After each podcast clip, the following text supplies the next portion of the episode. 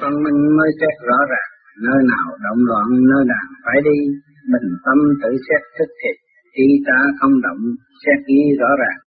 Người chưa biết thực hành về pháp lý, vô vi, khoa học về bi Phật Pháp, thì luôn luôn phân vân vì sự phân minh hai luồng điện âm và dương của bản thân, mất sự thăng bằng.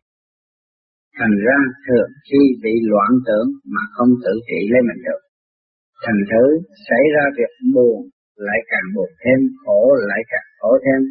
Thân hồn nhiễu động ngày đêm, chuyển theo kích động tạo niệm đấu tranh, từ bi lại khó thực hành, ghét người lại dễ nặng nặng chạy theo, cứu tập diễn tập, sống ở thế gian theo dõi sự sanh hoạt ở mặt tiền, tưởng lầm là đứng đắn, nhưng đến giờ phút cuối cùng mới nhận thức được mọi sự đều giả tạm. chúng ta đã gây cho ta mọi sự đau khổ ở ngày nay. Cho nên lãnh chức lập thầy, thế gian là tạm nơi đầy cầu ta, muốn nên sân tự vui hòa, mọi người là bạn ta là ta thôi.